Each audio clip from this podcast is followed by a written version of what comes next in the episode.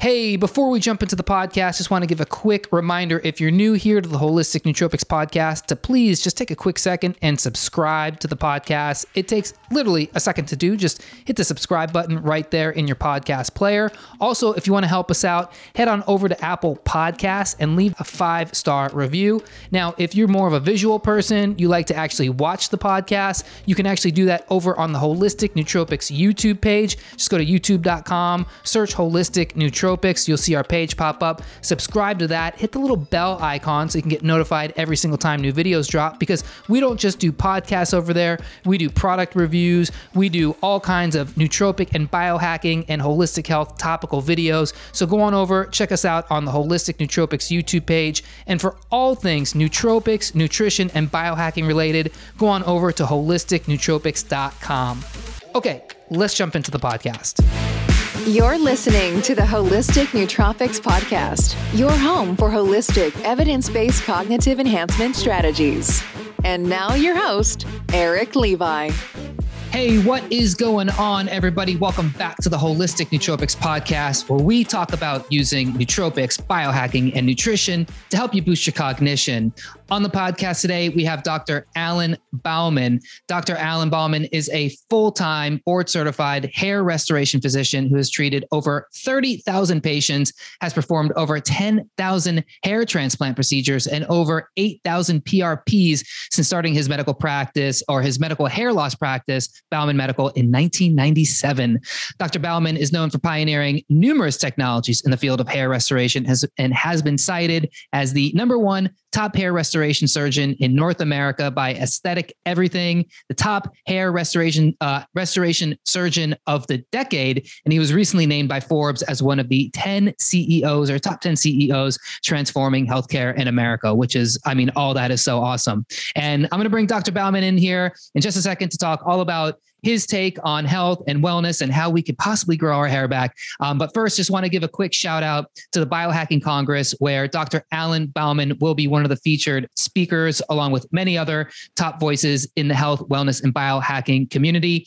If you are interested in going to the Biohacking Congress, it's uh, October 16th and 17th in Miami, Florida. This is really the first major health conference happening in almost two years. And so if you're chomping at the bit to be around like minded folks who want to talk about health, wellness, longevity, all that good stuff, then you're going to want to go to the Biohacking Congress. And the best part is you can get 50% off of your ticket to the conference by going to biohackingcongress.com and using the code word hack50 at checkout. Again, that's hack50 at checkout. But let's say maybe you don't want to travel, you don't want to get on a plane, you don't want to wear a mask on a plane. I totally get it. Or maybe you don't want to travel, be in person, maybe you got time constraints, whatever it is. You can actually watch the Biohacking Congress virtually from the comfort of your own home. And the best part is I have some free tickets to give to you, the Holistic Nootropics listener or viewer. If you want one of those free tickets, all you got to do is head on over to Apple Podcasts, leave the Holistic Nootropics podcast a five star review, take a screenshot of that, email it to me over at info at holisticnootropics.com and I will go ahead and send you a free ticket. This is the deal of a lifetime, folks. Don't pass it up. And with no further ado, Dr. Bauman, welcome to the Holistic Nootropics podcast. Thanks, Eric. Great to be with you today. Absolutely. I'm so pumped for this podcast. Like I do a lot of podcasts with doctors and and um, you know researchers, scientists, entrepreneurs, and we talk about health, we talk about wellness, we talk about nutrition, and we talk about hey, how, this this thing will help you live longer, this thing will help you feel better. But for me, and I'm sure a lot of other people in my position, sometimes it just comes all down to how you look. And I know for me, hair was always a big thing. You know, uh, being a, a, Jew who comes from a long line of bald male Jews, um, it was inevitable. I knew it was going to happen, and I've I've done my best to fight the the sands of time in losing my hair or keeping what I got left. Um, but this seems to be something that you've taken and you've run with, and you're transforming lives. And I totally understand the profound impact you could be making on a man's life or a woman's life by doing this. So I would love to know your origin story. How did you get into this? How did you get into this specific field? And what have you done that has made you, you know, so well renowned as one of the top surgeons in this field? Well, uh, let me tell you, Eric, it's been an amazing journey. And I guess it all started without me realizing it, watching my dad go bald when I was a teenager. And uh, so watching him lose his hair, kind of struggle with it, doing the comb overs, doing some uh, prescribed lotions, and eventually, unfortunately, getting into a hairpiece uh, made me think about my own hair. I, I love my hair. I grew it long uh, when I was in college and in medical school. But I, you know, as, as you did, you came from a long line of, of guys maybe who didn't have much hair. And my dad's dad, I never met the guy with hair. And like I said, my dad went bald when I was a teenager, and my mom's dad had some severe hair loss. So, yeah, I just figured it was coming my way, and I didn't really know anything about what to do about it, honestly, um, until much later on in life. And so I was in medical school I was uh, being mentored by a plastic surgeon. I figured that was the direction I was going to take. Uh, and around the time I was in my internship and residency program in Manhattan doing general surgery, always thinking plastic surgery was going to be my thing, I met a patient who had had a hair transplant and uh, not by anybody that we knew. And it was just coincidence that he kind of revealed it to me. I looked at him, it didn't look like a hair transplant to me. And so I was kind of intrigued about it. And we got into this conversation. And I learned two things uh, that day that really changed my life. Number one was that a hair transplant could be completely undetectable, certainly fooled me. And the other thing that stuck with me was how this gentleman explained that the hair regrowth and the hair restoration totally changed his life, both professionally and socially. So I kind of tucked that back in my uh, in my brain, and as I had a chance to go through some plastic surgery conferences and cosmetic conferences, I always kind of kept an eye out for hair transplant stuff, and I just learned about it more and more and more. And eventually, I found my second mentor, who is a, a very busy a very busy hair transplant surgeon in New York and we connected um, just by phone actually and he invited me into the practice and eventually uh, i became trained and did a fellowship with him for over a year. And uh, i never looked back after that. I always thought well maybe hair transplant would be something i would do within my plastic surgery practice. But after doing hair transplant procedures for about a year or so i just knew that i wanted to dive in 100% and so that's really where I got started. And then I met my wife around that same time. We moved to Boca Raton, Florida, and I started my hair transplant practice with a tiny 1,000 square foot facility with one operatory and zero staff and zero referrals, and uh, just kind of had to build the practice door to door, patient by patient, one at a time, and trying to get good results all the way through from day one. And uh, it's been an exciting journey. You know, 25 years later, here we are. Um, got the 12,000 square foot hair hospital in Boca Raton, Florida, and, and you mentioned the numbers of patients that we've treated, and you know, over 1,000 to 1,500 patients come through the door every year seeking the kind of work that we do. And I I feel like I've contributed a lot to the industry and just hearing those patients after they have their hair restored, men, women, even children with birth defects and things like that, and and the veterans that we do pro bono uh, who have been injured and so forth. Uh, it's just amazing to hear their stories, and that's what gives us the the joy and the benefit each and every day of doing the doing the work that we do. And uh, hair, you know, when you restore it, it's like that magic light switch just turns on the happiness, you know. Uh, so it's it's a fun practice to have, and I'm, I'm, i feel very very blessed, and I have an amazing team of nearly 30 uh, practitioners now, uh, and and um, admin folk and clinical team members who help me get the job done every single day uh, with exceptional care and, and passion. So it's been it's been a super fun ride. That's amazing. A, 12,000 foot hair hospital. I mean, that's it's like a super center of hair regrowth and and I think you nailed it, you know, because like as a guy, when you when you know when you have that inkling, you're like, I'm definitely going bald. And you do everything you can to fight it. You know, you don't you don't know, and you see all the products out there, and you just kind of know it's coming. And then, like for me, I was 19, and the hair, I just it was like I was in the shower, and I was like, oh, it's it's starting now. And throughout my 20s, it progressed, and it was just always one of those things like not actively looking, but just kind of like, is there something out there? Because this feels so inevitable. And I would imagine that for a lot of men, especially single guys, especially maybe even older guys who are single and, you know, don't want that, that age to creep up on them like that. Um, it's got to be life transforming. Oh yeah. Well, just like that first guy I met, uh, the hair made him look good and feel good on the inside. And and you know we can get into how the hair follicle, very very uh, highly metabolic cell population in the body that kind of exudes your health and youth and vitality, and obviously evolutionarily plays a big role in attracting a mate, whether you're a man or a woman. Um, typically, uh, a good, healthy head of hair says something about how you live and, and your genetics and so forth. And so, if you're losing your hair, like you just said, it can be a struggle. You don't know what to do, where to turn, and and that's one of the things I've tried to change in the industry is really push out a lot of information and a lot of content for those people who are suffering out there or don't want to suffer with their hair loss situation, don't want to accept it, don't want to shave it, don't want to buzz cut it, um, you know, don't want to wear a wig, weave, or whatever. And they want to keep their existing hair or grow their hair back. You know, there's a lot of really effective ways to do that today. And that's, you know, like I said, that's the fun part. So, what is in general the, the cause of hair loss? So, what you inherit in male and female pattern hair loss is a sensitivity of those hair follicles. So, in male androgenetic alopecia or male pattern hair loss, what you've inherited is a sensitivity to dihydrotestosterone. That's the primary trigger for male pattern hair loss. So it doesn't mean that you have like all this testosterone or some huge high level of DHT, the, the dihydrotestosterone metabolite of, of testosterone, but it just means that your follicles are sensitive to it. So you're going to start to see some weakening of the hairline, some miniaturization. It's going to start to recede. You could start to see more shedding. You could start to see more scalp shining through. And so it happens in a very recognizable pattern. You see that recession of the hairline, the bald spot developing in the crown. Now, for women, it's a little bit different. Typically, they see a more diffuse pattern, although it can also recede the hairline a little bit. They don't typically go bald like men do. Um, but uh, the good news is is that there's a lot you can do about it. And uh, so that hormone is the main trigger, but there's other things too. You, your your vitality and your health level, your nutrition, your stress level, your sleep wake cycles, inflammation in the body, um, medications that you might be taking, and other factors can certainly influence hair growth in a, in a detrimental or positive way. So you want to, you know, we we take a very holistic approach all the way down to the health of the scalp. I mean, I have an entire department dedicated to keep your scalp healthy so that we can grow good hair. Wow. Eh, so the testosterone thing is interesting because you're the first person I've heard, you know, at least that I've talked to.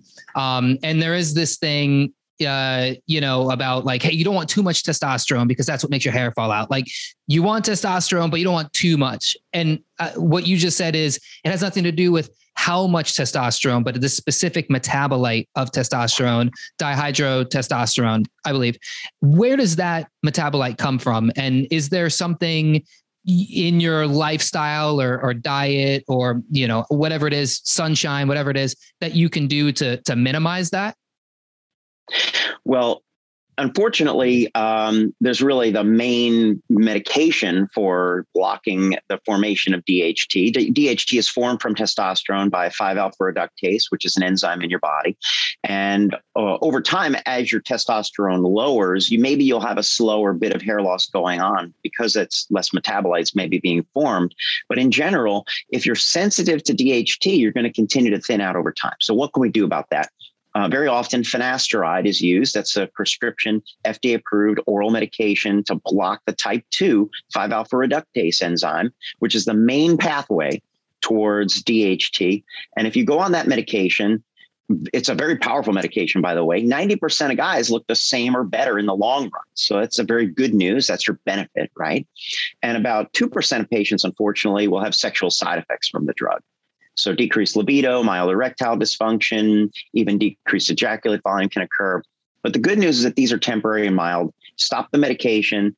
The medication's out of your body in a week, and you should be back to normal. Uh, so finasteride is one of the first lines of approach, but certainly not the only thing that we do. Um, you know, there's another pharmaceutical, minoxidil, but there's a lot of other uh, things that we can do to try to make the follicles more resilient and grow better, thicker, stronger, healthier hair over time without the use of medications.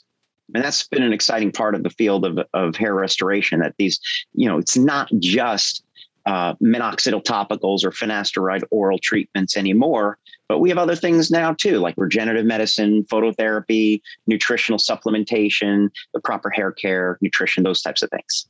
Yeah, and I want to get into all that stuff, but I do want to actually come back to finasteride because I, have used finasteride. I used it for a couple years, I think like two or three years, and it didn't have much of an effect for me. I don't know if I took it right. I used the ProScar generic form, um, mm. but I have a friend who is the reason I did it because he took it, and I mean, we're talking like within a month. This guy went from you know like 75% bald to full, just beautiful flowing mane of hair.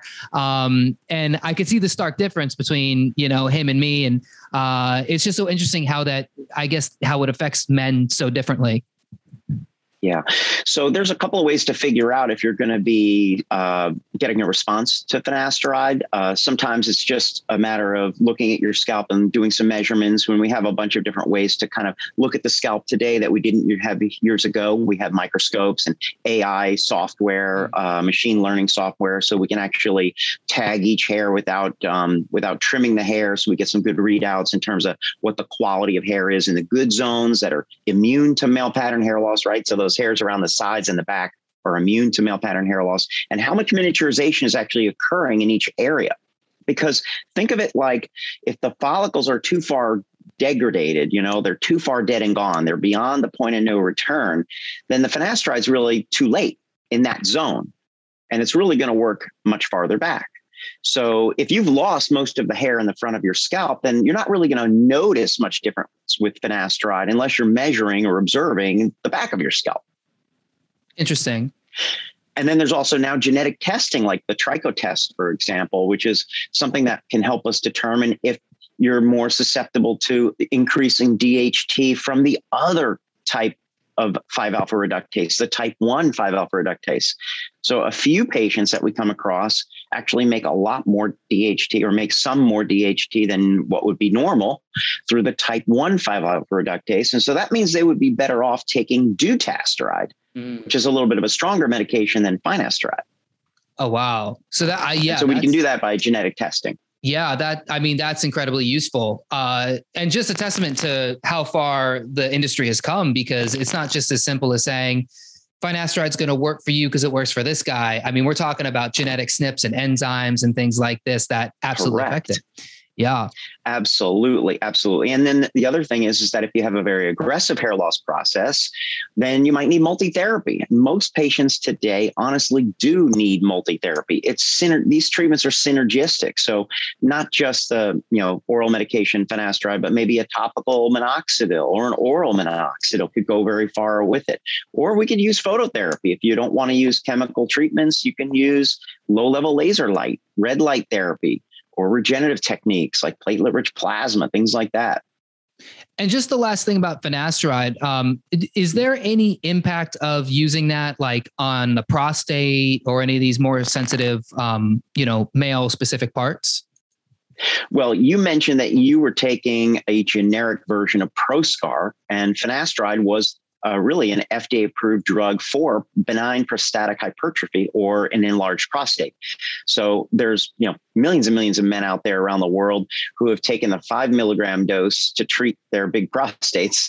Um, the prostate does shrink a bit when you're on finasteride, and so for most that's kind of a good thing. Um, that's good. Yeah, because I know there's um there's a foundation I think called the Finasteride Foundation or whatever, and they uh, they send emails out and they talk about these things. Uh, you know, prostate health. Um, but I like you said, I did I do know that it was about the, the finasteride was originally for the prostate in much higher doses than you take for hair. So I didn't know if there was any side effects for the prostate, anything guys should know about, you know, in that in that realm because of course that's a that's a major issue for men as they get older. Sure. Well, DHT is responsible for the activity of stuff going on in the prostate, uh, the production of the ejaculate, and uh, you know the non-sperm component. And uh, when you when you take finasteride, you're going to lower the functioning of the prostate. And for, for most guys, that's actually kind of a good thing overall because, you know, as we get older with time, prostates do enlarge and that can cause, you know, urination issues, things like that, urgency and so forth, getting up in the middle of the night. Uh, you know, so it actually may be a good thing that we're keeping our prostates a little bit smaller with finasteride. Wow. Okay. So how about red light? You mentioned uh, you know, shining red light. Is that a red light specific laser or like let's say you have a red light panel or red light bulbs and you just shine it on the on your bald spot or on your head or where it's like is that something that works or or, or, what is the story with red light and hair loss? Well, red light and low level laser therapy is absolutely an effective treatment. We know now, here 20 years later, we have all the science to show and the results to know that it works. But here's the thing red light therapy is not going to bring back a dead follicle. So if the follicle, again, is beyond repair, all the same rules apply. So where you're going to get the best results with red light therapy is where you have this beginning part of miniaturization. The, the follicles are not too far gone. And, you know, a little red light bulb in your closet is not going to do the job. You're going to need to focus that directly on the scalp. We find that laser light therapy works better and there's probably some good reasons for that. The coherence of the light the penetration of the of the coherent wavelengths maybe even just the scattered part of how the laser affects the skin. Um, but there have been also some good studies with some of these super luminous diodes and how they different wavelengths affect the skin. But I think it really comes down to power output. So our newest lasers are going to be like 300 diodes. Those are going to be physician prescribed. I can show you what they look like. Um, you know, usually medical grade low level laser light therapy is going to be having a little bit more power output, give you more coverage, give you shorter treatment times um, than some of the more clunkier plastic units that you're going to see out there on the internet or on cable TV news or things like that, you know. Right, right. So, what are the more, I guess, um, surgical procedures that you do, or, or, or you specifically specialize? Right? So if the follicle's dead and gone, and uh, we're not going to employ, uh, you know, uh, something, you know, fruitfully, and let's say to restore frontal hairline, uh, you know, like if we know the med- medications and, and so forth are really just going to be for protection, then how do we get that hairline back? How do we restore coverage? Well, we're going to do transplantation. So what is hair transplantation? That entails moving the more permanent follicles, the ones that are resistant to DHT, from the back of the scalp into the thinning or the balding area. So it's a it's a very technical microsurgical process where we can literally pluck or ha- harvest those follicles from the back of the scalp one at a time and implant them in the correct angle, orientation, and position so that eventually when that follicle kicks into gear, it's going to grow the hair in a normal direction and the hairline, the, the resulting coverage is going to look 100% natural. So it's a pretty cool technology, totally different than your dad's and granddad's plugs and painful procedures of the of the of the days of old. Um, this is a very comfortable procedure, but it does take a long time to execute. And by long time, do you mean multiple visits, or like the the the one procedure takes a long time to do? Well, each hair transplant procedure could be six to eight hours in the chair, uh, theoretically. Uh, we often do uh, sometimes back to back procedures, meaning that we're doing consecutive days to get more hair, move hair around. Um, but those that time you spend in the chair is not painful. It's not like getting a tattoo for eight hours. You're going to be watching Netflix. We feed you lunch. Hopefully, we don't have to feed you dinner. um, but the team is catering to you. You can get up and use the restroom. Your scalp is completely numb under local anesthetic. And we use usually a little bit of sedation just to keep you relaxed if you need it. Yeah. Oh, that sounds that sounds like a lovely afternoon, actually. Just it's really not too bad. A lot of yeah. our, you know, busy professionals actually kind of enjoy just sitting and watching, you know, whether it be the news or they watch sports or the Olympics now. I mean, they're watching whatever they want, or just, you know, watching the underwater fish videos. Not too bad either. Yeah. You know.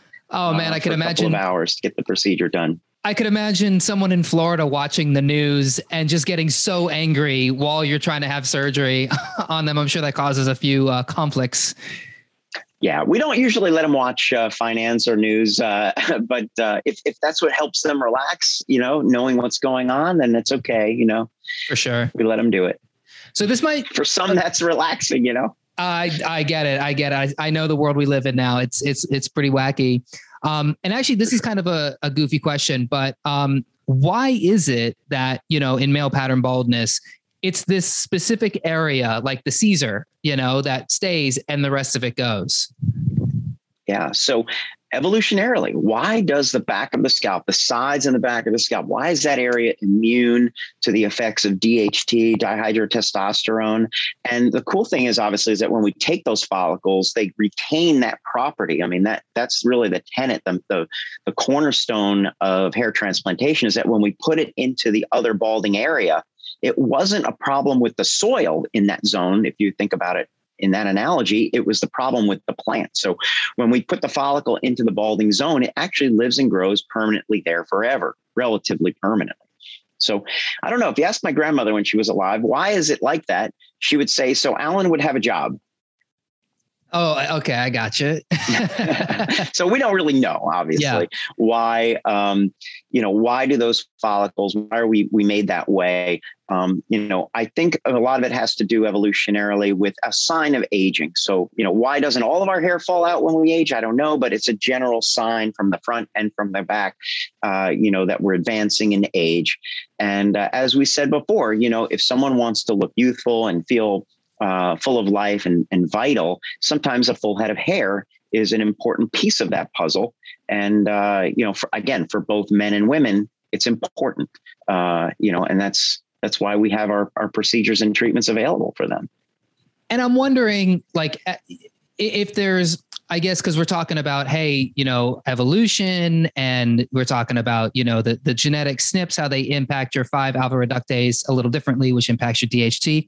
I'm curious if there's any connections between the actual pattern that you see in baldness. So, like, you know, some people bald from the front, some people bald from the back, some people just lose it all all all at once. Um, and any other associations within the body, like uh, you know, high blood pressure and this type of um, balding, or metabolic disorders and this type of balding. Mm. So I'm not so sure there's any uh, really strong connection with metabolic disorders, but uh, at one point uh, something came across my desk that there was a correlation between male pattern baldness and cardiovascular disease. And what and uh, and what are these connections? Oh, so if you are you're more prone to cardiovascular disease if you have uh, a severe degree of balding. Wow. That's crazy. Yeah. And and more recently with COVID nineteen, there's actually the Gabr- Gabrin sign, which is something that they discovered in Europe. Uh, that guys who were um, in the in the hospital wards on ventilators, uh, they were more likely to have a balding pattern uh, that was significant. And so they think that that has to do with the TMPRSS, uh, um, which is the, um, the the the expression of the of andro- androgen uh, sensitivity, and the androgen receptor is very very close to uh, the ACE2 um, receptor on the type 2 pneumocytes.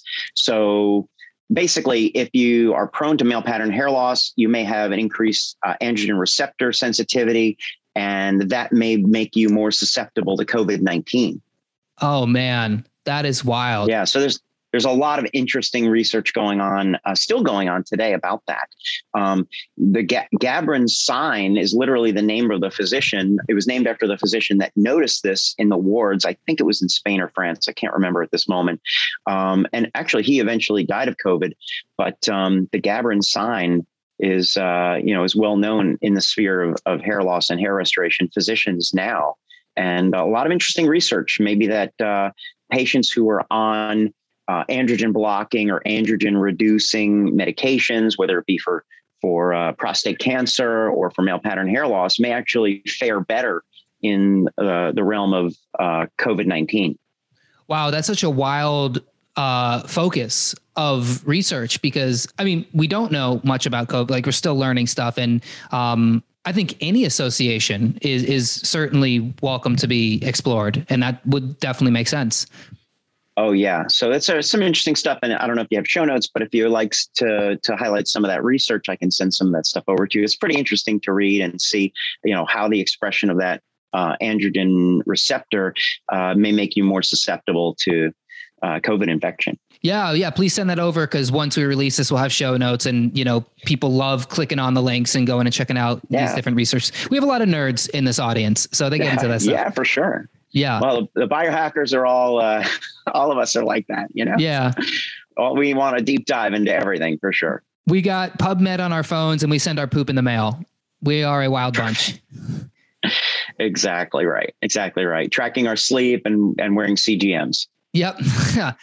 so, you know, you were talking about some holistic things, some kind of more health and wellness based stuff that kind of goes along with, um, you know, preserving hair. So, could you maybe go through some of that? Yeah, absolutely. Absolutely. So we take a very holistic approach. I always like to find out from the patient, obviously, especially in these days, if they're dealing with a lot of stress or and if their uh, you know their nutritional uh, status is up to par or if their sleep wake cycles have been disrupted because we know all of those things can have an impact on their hair. Um, whether it's a male or female patient we definitely want to get a handle on that. So how do we intervene? Well you know a lot of my patients are biohackers uh, so we do end up talking about tracking sleep and, and nutritionals and, you know bed chillers and, and you name it uh, when it comes to getting good sleep which i think is the, the swiss army knife of wellness. And uh, the biologic clock internally in the brain, the circadian rhythm, definitely has an effect on those cyclical organs, especially our hair follicles, which tend to turn on and turn off on a regular basis, you know, through these phases. That's what the normal shedding is, right? So out of 100,000 hair follicles you have on your scalp, about 85% of them are in the growing phase right now. The rest of them are in either in degeneration, resting, or regeneration. And through that cycle, you can have shedding. And this becomes more important if you have very long hair. Maybe in females, they tend to see these ebb and flow of, of shedding phases, especially if they're under undue stress or if there's some nutritional imbalance or sleep wake cycle disruption, sleep arrhythmia. There can get you can get basically an arrhythmia of the hair follicle causing more shedding and so forth. So what do we do about it? Um, things like minoxidil, as I mentioned before, is that's a topical medication or could be an oral medication to turn the follicle on and keep it on in the growing phase. Very popular. But on the holistic side, we want something like a stress adaptogen, uh, a nutraceutical, for example. Like I'm a big fan of Nutrafol, and we have our own nutraceuticals in the Bauman Hair Wellness System um, that can help reduce the effects of stress, make your follicles really more resilient to those effects as well. So, ingredients like ashwagandha, uh, in decreasing inflammation with curcumin, turmeric, um, you know, uh, saw palmetto if you don't want to use finasteride can help block or lower the DHT levels, and uh, different antioxidants obviously also can be important as well. Saw palmetto is one of those that I've uh, for a long time I've that's like the go-to, you know, it was the go-to supplement or the go-to uh, herb for specifically hair loss. Sure. But I feel like over the years I've heard there's some drawbacks to saw palmetto or some some side effects that come with it. it, it have you heard anything like that or any um, have you seen anybody doing that and it's it's actually, you know, made their situation with hair worse? I've never seen anybody get worse on saw palmetto. I mean, it, it's really uh, you know an or, organic anti-androgen. It's included in a lot of our nutritional products. We use saw palmetto in our hair care products and and shampoos and conditioners and so forth, uh, as well as the nutritionals, as I mentioned. Uh, I've never seen a side effect from saw palmetto, but uh, you know, some patients, if you're you're out there on the internet, they do seem to be sensitive to that. So you know, it's almost like if you give them a whiff of an anti-androgen, then all of a sudden, you know, there's this uh, side effect profile that kind of pops up, similar to what you would see with finasteride. Um, but it's very, very unusual. Again, I haven't seen it in my practice, but you know, there are reports of those things out there on the internet. Yeah, of course. It all comes down to bio individuality. Everybody's different. I mean, you would probably be shocked at some of the things that you know people are sensitive to, and um, yeah. certainly it, it that that definitely makes sense. With the stress component, um, I'm curious if there's any specific research that that ties like stress hormones, cortisol, norepinephrine, that sort of thing, to directly affecting um, hair follicle health. Have you seen anything like that? Or? Oh, Abs- absolutely. So, inflammation and the effects of cortisol and stress very well documented in the peer reviewed clinical literature. I mean, basically, if you want to shut down a hair follicle in a petri dish, you put cortisol there. Boom. I mean, that thing just shuts right down. Um, you know, and there's almost like an HPA axis in each hair follicle in and of itself. Um, you know, it has all of those components of the of the typical axis that we see, you know, in the brain uh, and the body and um, cortisol will definitely shut down the hair follicle. And and so it's not just an old wives tale like when someone was under stress that uh, you know they have a shedding phase. We see it. Physiologic stress perceived stress and actual mental stress all of the above can definitely shut down some hair follicles. So you know stress reduction, stress management. Um, we have treatments actually in the office that we do to keep the scalp healthy, um, and those happen to be very relaxing. So those are some of the like the do good, feel good therapies that we actually perform in the practice. Those are non-invasive. They feel great. Uh, you know, a scalp massage for 90 minutes is, you know, basically it's like a trip to Never Neverland and back. Yeah. Um, but uh, but those are designed uh, specifically for the patient's conditions typically um, but many patients just come in repeatedly for that therapy over and over and over again especially during the pandemic as kind of like a little getaway just as if they were going to schedule a relaxing meditative session or massage session or yoga treat, you know, yoga session, whatever. You know, this is like, you know, a scalp therapy.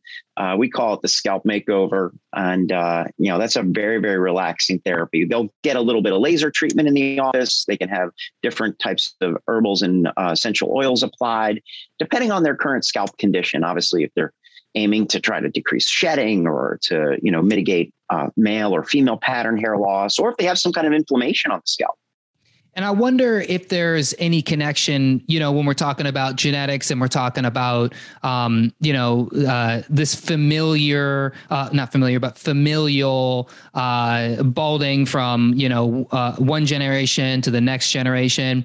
I wonder because they've been finding these transgenerational responses to cortisol, how, you know, like if a mother is feeling so much cortisol, she can pass that down to her child who they can feel that, I believe, even two generations down. So, like if you might if you might have a family member who survived the Holocaust or something, let's say, or mm. was in World War II or, or whatever it is, you might now, as that second generation, still be feeling your grandparents' stress, which of course they were bald, your father or mother was bald, and now you might be experiencing that stress leading to baldness. Just something I was thinking yeah, about. These- yeah, these epigenetic factors are so important. I mean, it's just like uh, just like you would inherit the sensitivity to DHT, obviously, and then it can be affected by other things. Like if you're a smoker, obviously, you know that's going to have some kind of effect on the follicle as the as the circulation gets shut down in those areas uh, of the skin. Um, but yeah, if you're a particularly uh, sensitive person to stress or poor sleep and all that, you know, sometimes, as you say, these things get passed along, as we know, transgenerationally. And are you for for women who who deal with this? I don't know what how much you treat women, but um, what typically you know stress, of course, probably lack of sleep, but is there anything specific you see with women or any patterns you see with women that leads to and to say like you know I know women might not necessarily have a bald spot, but it seems that women are constantly like the hair is constantly falling out. I know because I live with one and there's just hair all over the place. And so, uh, you know, I'm wondering if there are any patterns that uh, kind of go along with that?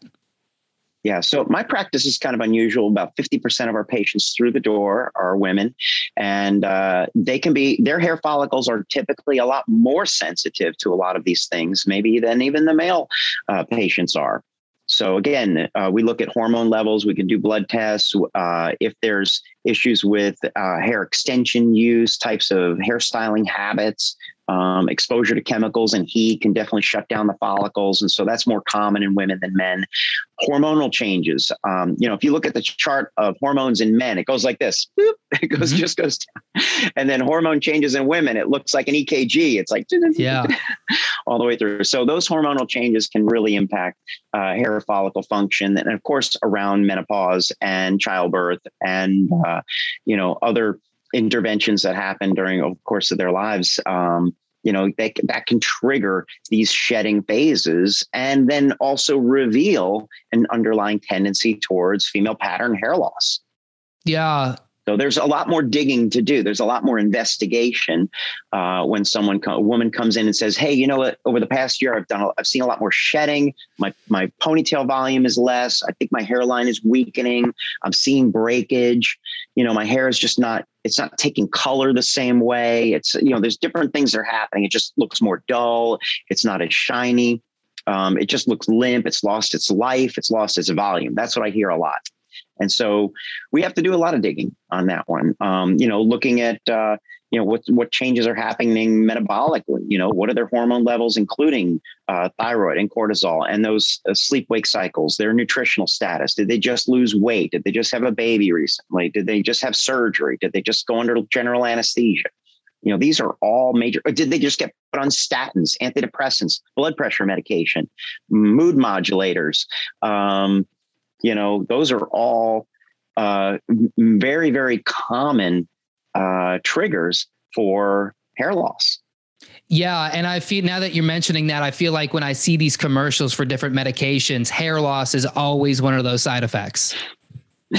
Yeah, well, as I said, eh, you know, the hair follicle is a very high, highly metabolic cell population in your body. You know, honestly, that's why, you know, if you get, God forbid, need chemotherapy, what are you trying to shut down? Well, you're trying to shut down the cancer cells, which are rapidly dividing out of control, but it also knocks out your gut, your bone marrow, and your hair. Those are like the top three highly metabolic cell populations in your body. And so it just kind of makes sense that things that interrupt uh, your nutritional status are going to be more visible in the hair uh, pretty quickly. It's a very strong barometer of your health.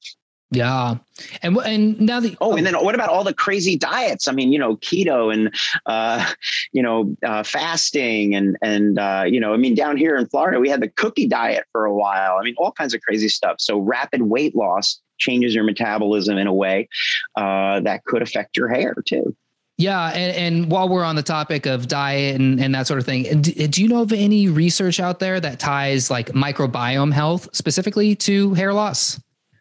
Absolutely. So we are super keen on the gut uh, brain skin axis. We know that the microbiome regulates a lot of these different uh, wellness functions in the body, not just making you more resilient to stress, but reducing inflammation, you know, handling your emotional stability and uh, everything from allergies to digestion to sleep to, you know, glucose processing, you name it. Microbiome is a huge portion of that. which is you know circling back to why you sending poop away in your box in a box in the mail. Um, you know obviously these are some of the things that, that we're very very keen on. And so there's actually been identified some strains of um, lactobacillus which are um, very very uh, closely tied to improved hair growth or good hair growth. Mm. so for example like when patients in my practice undergo hair transplantation they often are treated with an antibiotic, obviously during the procedure time. So just a couple of days.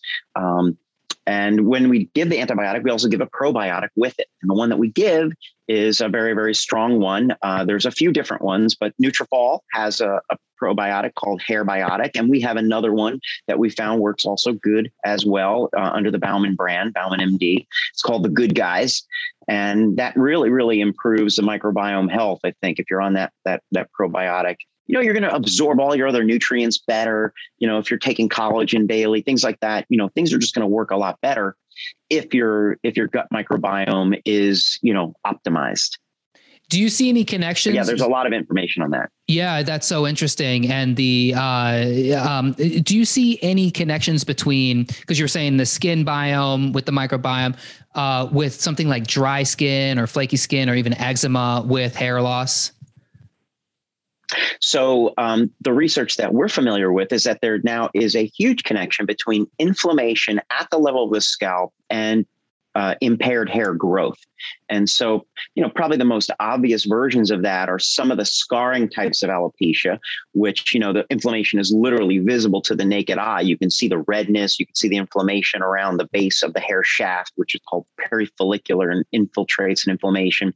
Um, you can see the the skin kind of tenting up as the uh, as the hair is growing out of the scalp. You can even see scaling, or it could be itchy. There could be other signs and symptoms there, and so uh, we take care of a lot of that. Seborrheic dermatitis is very, very common. So, an overproduction of sebum level at the level of the scalp and the exfoliation of the skin cells forms a feeding ground for an overgrowth of uh, microorganisms like yeast and fungus and things like that. And so making sure we're getting a handle on that. People are using, like, for example, um, conditioners as shampoos. They're not using as much shampoo these days, or they're shampooing less frequency, less frequently. They've been told they should not shampoo so often. And sometimes that has a detrimental effect on the microbiome of the scalp and can cause a huge outbreak of seborrheic dermatitis and all this inflammation and really poor quality hair growth. So that's kind of where the scalp makeover comes in. You know, we can take a look at the scalp using a pH meter, moisture level, sebum level, uh, and apply even a, a treatment, which is basically like a um, you know, it's a hydrofacial for the scalp that that that clears out all that that debris and, and sebum and skin cells and really cleanse, cleanses the scalp and provides an optimum environment for healthy hair growth. I mean, you got to have good soil to grow a good plant, right? Totally. Totally. That's so true. And speaking of shampoo, uh, are there any shampoos that somebody should avoid, or any shampoos that you think are particularly good? And it's it's so interesting you mentioned conditioner because you know I I can't I haven't used I don't use conditioner I haven't for a while, but it is a commonly used um, product. So I don't know if there's good shampoo and bad conditioner, bad shampoo, good conditioner. Um, I've heard different things about you know things like Head and Shoulders. Um, what what is your take on on shampoo, conditioner, hair products? So that's a that could be a whole podcast in and of sure, itself. Sure, um, I get it. So this no, yeah, but here's here's the the kind of Cliff Notes version of that, or Spark Notes if you're from that generation. um, the bottom line is that what's right for you is going to be different than what's right for someone else, and also your correct frequency and product use is going to change as you age. So think of it like skincare, right? Your skin changes when you're a teenager, it's very oily, maybe even you could have acne, and then it gets a little bit drier as things go along. And so you want to change your skincare regimen. You're going to have more exposure uh, to insults and injuries and oxidation and, and um, you know, uh, UV light and so forth. And so you need to protect your skin in different ways as you go through life. And so scalp is the same. So it's not an easy answer. Um, there are bad ingredients, you know, there are ingredients you should try to stay away from, like sulfates and phthalates and parabens and things like that. And there's a whole laundry list of things that are associated with not so good stuff on the scalp.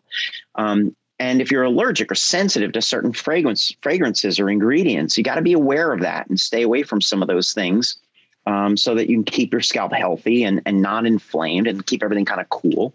But that's where trichologist comes into play. I have a full time certified trichologist and licensed cosmetologist in my practice. And her only job in her department with her assistant is to keep the scalps healthy. So if you've got some kind of scalp sensation, itchy, oily, flaky, greasy, you know, you name it, um, I'm going to send you to the trichologist and we're going to figure out what to do together. She's going to do that complete evaluation and figure out what are the right interventions and then habits for scalp hygiene are going to be correct for you. Now, in my pra- in my practice, I also prescribe a lot of therapeutic shampoo ingredients. So, for example, the Bauman MD line of shampoo has saw palmetto, caffeine, green tea, and these are all things that can have an effect on the DHT affected hair or hereditary hair loss. Um, so, but you know, it's not a one size fits all. I mean, you know, it's a one size fits most, but you know, there's there's nuance to that as well. Absolutely. Yeah. And, and, it's so funny you mentioned caffeine because, uh, you know, my wife, she does, she, you know, she reads the, the, the mommy blogs and, and, you know, follow some people and they'll be like, Hey, my, my latest make it at home shampoo. And it's like, coffee grinds and honey and and lemon and all this stuff. And uh, we just have bottles of hair care products that just were taken straight out of the fridge. So uh, yeah. it, it's funny that uh, that you mentioned those specific ingredients. That's awesome. Super holistic um, DIY uh, shampoos, but uh, you know that's all good. I mean, a lot of people want to do that, but don't really have the time. So that's why we try to curate that stuff for them. Totally. Yeah. Yeah. Yeah. It's just so interesting to know, like, you don't have to be a slave to like your local grocery stores um you know line of shampoos. Like there are interesting things to experiment with. And like you said it, it's all individuals. Oh. you never know what can happen Absolutely. Well, the reason why you, you walk down a grocery store aisle and there's thousands of bottles of shampoo is because there's not one size fits all. And, um, you know, even just the level of conditioning, for example, is going to be totally different for someone who has coarse, curly, kinky, you know, afro textured hair versus someone who has thin, straight, finer, you know, wispier hair. I mean, you know, that's a totally different, there's a huge difference between the conditioning spectrum on those two uh, patients potentially. And we have to be cognizant of that. And how about like hair coloring or, you know, when I was younger, I used to bleach my hair a lot. Um, is there anything to, you know, people who use those sorts of products on their hair to increase um, hair loss or, or anything down that road? Well, the reason why people choose to color their hair generally is because they don't like the gray, right? right. So that's you know the, that would be the most common reason. They don't want to appear older than their age, or they don't want to be prematurely gray, or they don't want to be gray. End of story. Period. Um, now that having been said, you know, so people are going to color their hair no matter what. Um, but as we mentioned before, chemicals and heat and these types of processing can put your hair fiber at risk. So if you have a thin, weak, wispy hair, think of it like an old t-shirt that you leave out in the sun for too long. That t-shirt's going to get destroyed after a week or two in the summer heat, you know, from the UV exposure. And the hair fo- the hair doesn't self-repair. No matter what these shampoo companies try to tell you, you can't repair a hair shaft that's been damaged in its cuticle. Um, you can kind of fill it in a little bit with some chemicals and things like that, but you need to grow good hair from the get go. So that's where different types of therapies like red light therapy, good nutrition, keeping your inflammation levels low, platelet rich plasma injections, things like that can be super helpful in growing good hair if you're going to plan on mistreating it, meaning that you're either going to blow dry it straight with a lot of heat or use a Brazilian blowout type of process, or you're going to color it, you know, dark, light, or whatever. The more you process that hair strand, the more it's going to de- degrade the cuticle and then you've broken the moisture barrier. And the more that that happens, the more the hair fiber itself is prone to breakage and split ends and looking dull and not feeling smooth. So those are all, um, you know, issues that can affect the aesthetic qualities of hair. The hair loses its aesthetic value when it's dull and not shiny and it's broken or damaged. That's a great analogy. Yeah, the the t-shirt outside and just the treatment of hair over time like it could be a practice that you implement from a young age is especially for guys this is so important you know if you're at risk of losing your hair to to do the things you mentioned especially and i say this in every podcast but keeping inflammation low keeping stress low yeah. implementing red light all that. I mean that's that's really good stuff. Um yeah Dr. Bauman. Early is- intervention is really the key to the whole thing, to be honest. I mean, in summary, we know that you could lose 50% of your hair without it being noticeable to the naked eye. That means you have the same amount of coverage with half of your hair than you were born with. But the coverage looks the same, but you've lost half of it.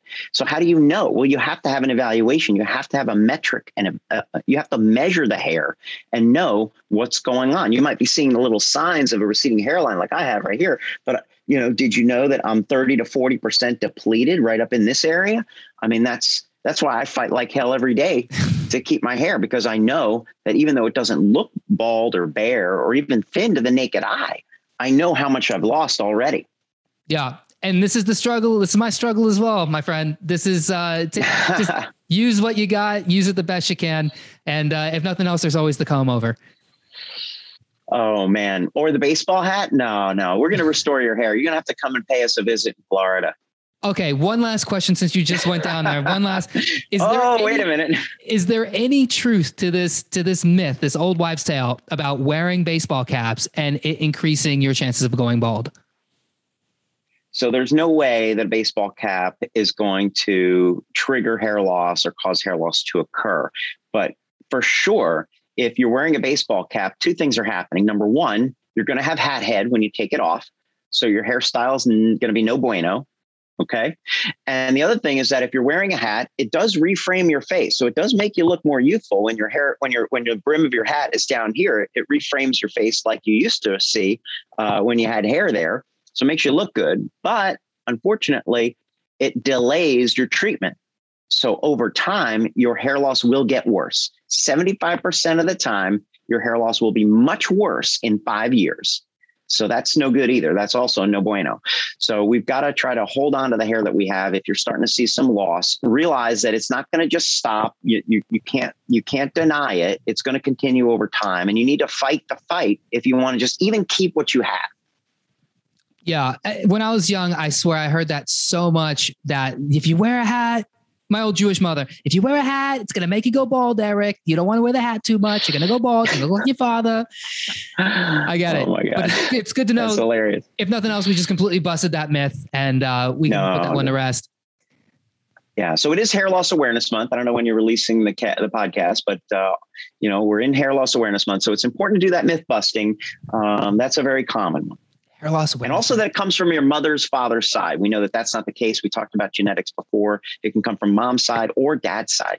Oh, that's another big one. Yeah, I'm so I that, I'm so glad you brought that up, man.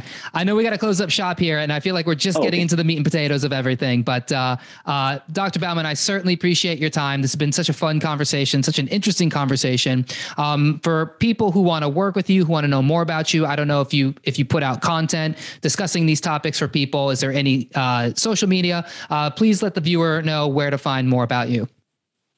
Absolutely. So you can find me on all the social media platforms at Dr. Alan Bauman. But if you would like to get started on your hair restoration journey, it all starts with a conversation with me. And that's a consultation that can be done virtually uh, on a video call or through an in person visit. And that can be initiated at baumanmedical.com, B A U M A N medical.com.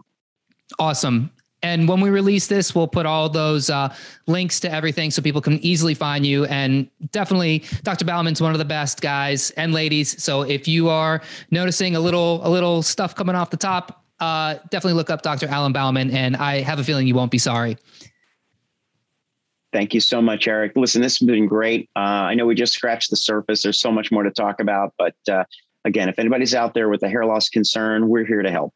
We can talk about it. That's great. And thank you, listener, for watching. I hope you enjoyed the podcast. If you did, remember to subscribe to the YouTube channel, leave a review on Apple iTunes. And for more, check out Dr. Bauman and all his information. And for more on us, go on over to holisticnootropics.com.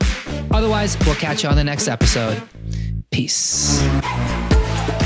Thanks for listening. For more brain boosting info, in depth articles, and show notes, check out holisticnootropics.com.